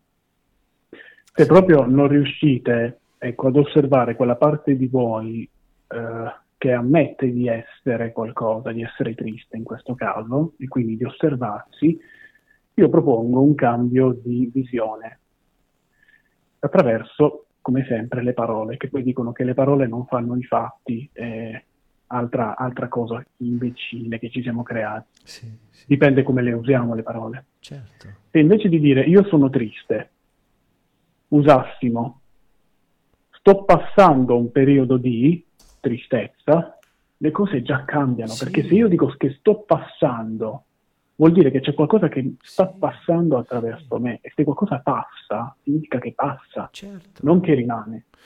Certo, Quindi non è. Sì, sì, sì. Potremmo anche e... usare questa, questa cosa e dire sento la tristezza dentro di me. Esatto, è anche più, più romantico, sì. sì. è più accogliente, no? Sento sì. la tristezza, come in un abbraccio, no? Sì. Quando si abbraccia una persona si sente esatto. l'altra persona. Io sono un fanatico degli abbracci. Sì, uh, e, e, verso l'accoglimento. Mi sto scoprendo molto accogliente nel tempo. Una mia cara amica di questo se eh, ne è accorta questa, molto questa tempo Paola prima. è una gran furbata, sai perché? Perché un abbraccio che dura per più di 20 secondi produce ossitocina. Eh sì. Eh sì. In generale noi si dice che l'abbraccio degli innamorati dura dai 7 secondi in poi. Sì, sì, sì. sì. E... e quindi cerchiamo di rimanere abbracciati il più tempo possibile. Sì. Tanto. E soprattutto, cioè, quindi, se volete vivere infelici, quando una vostra parte dolente si manifesta, rifiutatela, mandatela via, combattetela, giudicatela e ditele che non vale niente, che è solo una perdita di tempo. Eh sì. sì, perché io sì, non ho tempo poi... perdere con queste parti che, che, non mi rendono felice. Sì, e, e, quello, e questa è l'altra cosa, perché nel ver- nella ricerca del vero me stesso significa mi attornio di persone che mi dicono quanto sono bello, quanto sono bravo, quanto sono figo, e quelle che invece stavano dietro vengono sì, letteralmente sì. cancellate. E il grande errore della persona molto spesso è questo.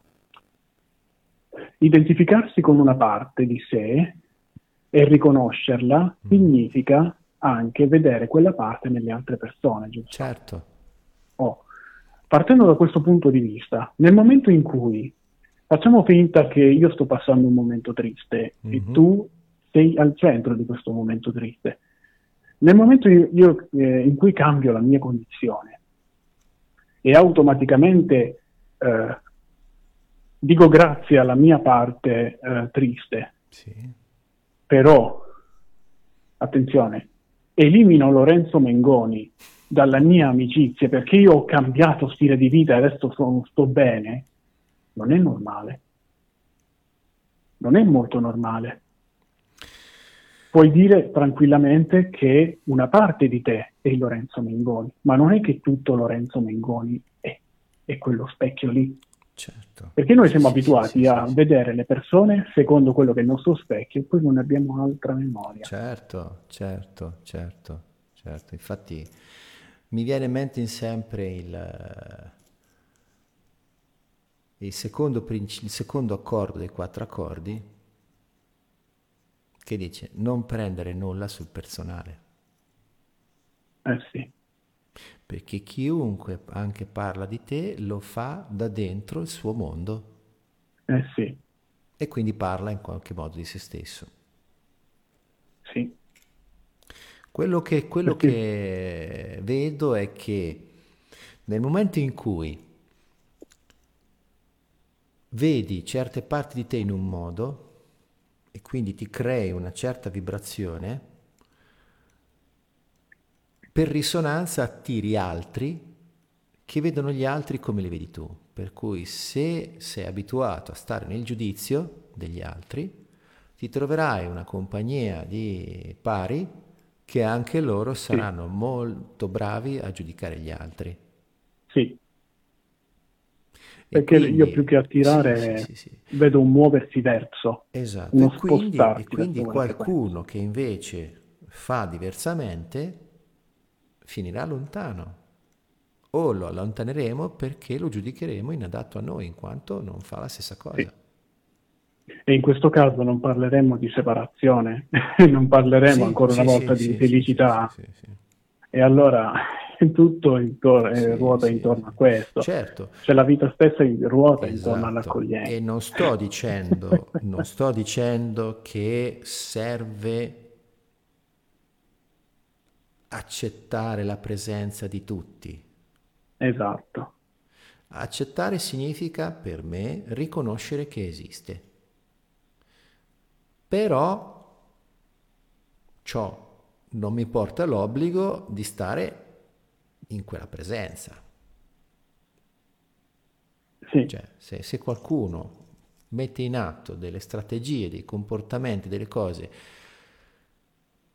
che non sono in armonia con me, io lo accetto, però prendo un pochino di distanza. Perché non mi va di tenermi in vibrazioni tossiche o in situazioni tossiche. Se è una situazione tossica, eh, ci avvelena, appunto, senza se e senza ma. Sì, e se ci rimani significa che anche tu ne hai bisogno. Esatto. Perché molte persone...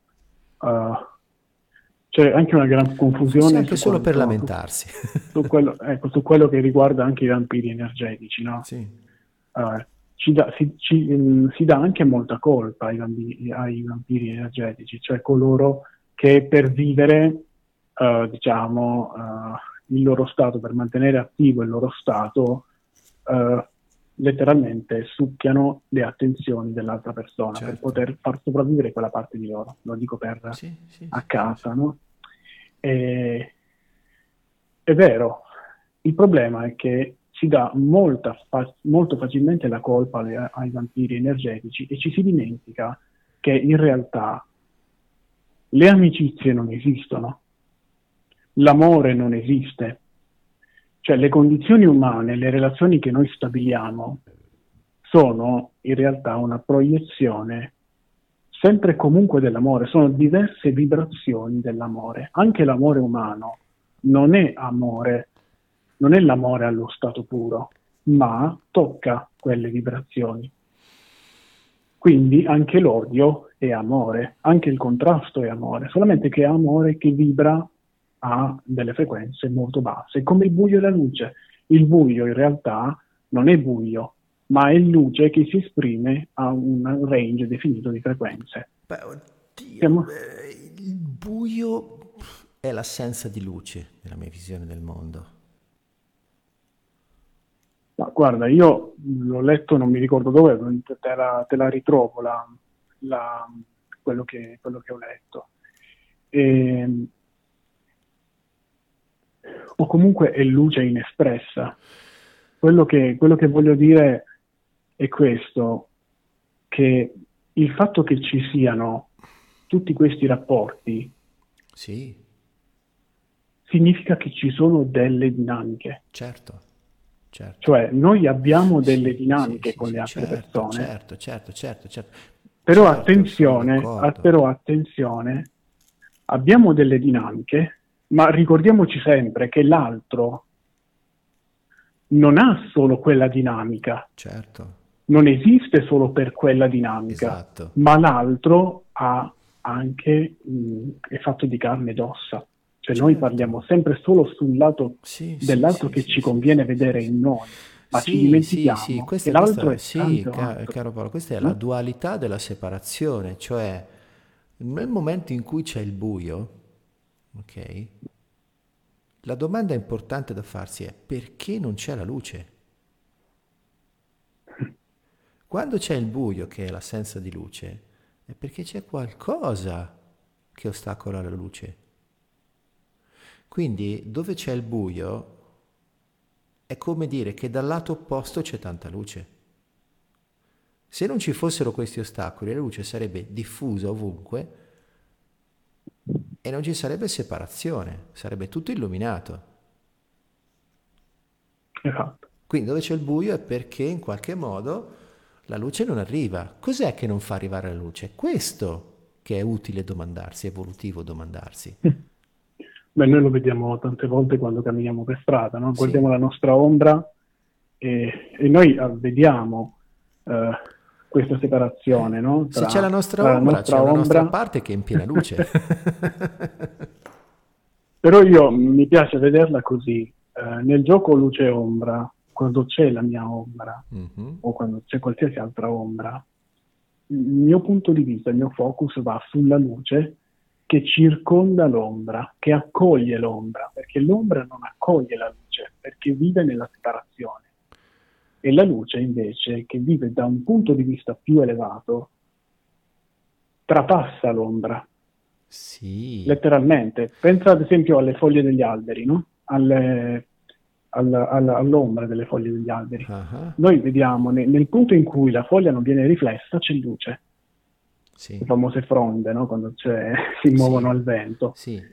Quindi io vedo sempre questa luce che gioca a fare lo slalom tra l'ombra oppure a, a, letteralmente ad abbracciarla, ad accoglierla.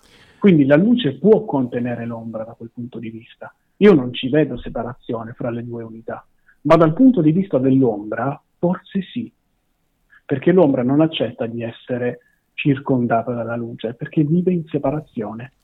La luce invece accoglie l'ombra, perché accoglie già se stessa eh, guarda, come entità qui, luminosa. Qui certi Questo casi, è personale, eh, sì, ovviamente. Sì, in certi casi sì, per certi dipende secondo me, perché a volte è così. A volte ci sono quelle ombre che fuggono proprio la luce. A volte invece le ombre sono potremmo vederle anche come un desiderio di luce. Sì, anche. anche. Cioè, mi è venuta l'idea pensando tipo che so, un albero con tante foglie fa tanta ombra, sotto stai fresco, però lì sotto cresce una vegetazione che è diversa da quella che sta in piena luce. Sì. A volte non cresce nulla. Come vegetazione, capisci?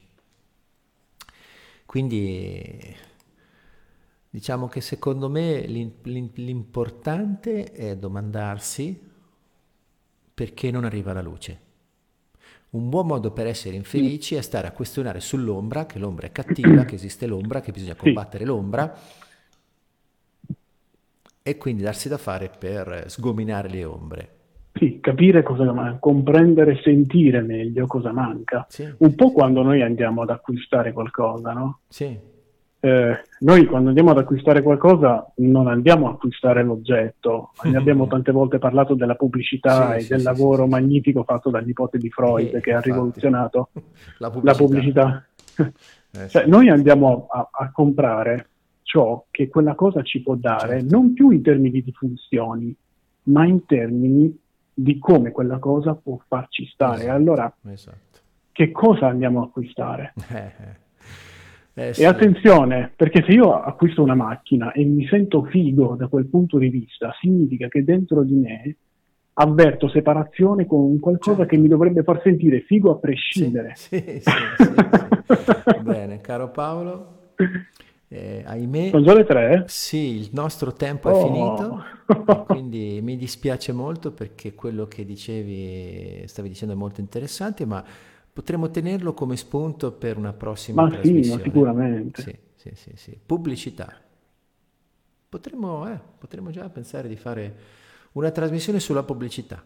Bene. Ah, sicuramente. Grazie Paolo, è stato un piacere e un onore. Grazie a chi ci ha ascoltato. Per adesso vi saluto. Sono le 15 e c'è l'altra trasmissione che sta per iniziare, per cui a tutti vi ringrazio, vi auguro un buon ascolto, andiamo avanti con la sigla.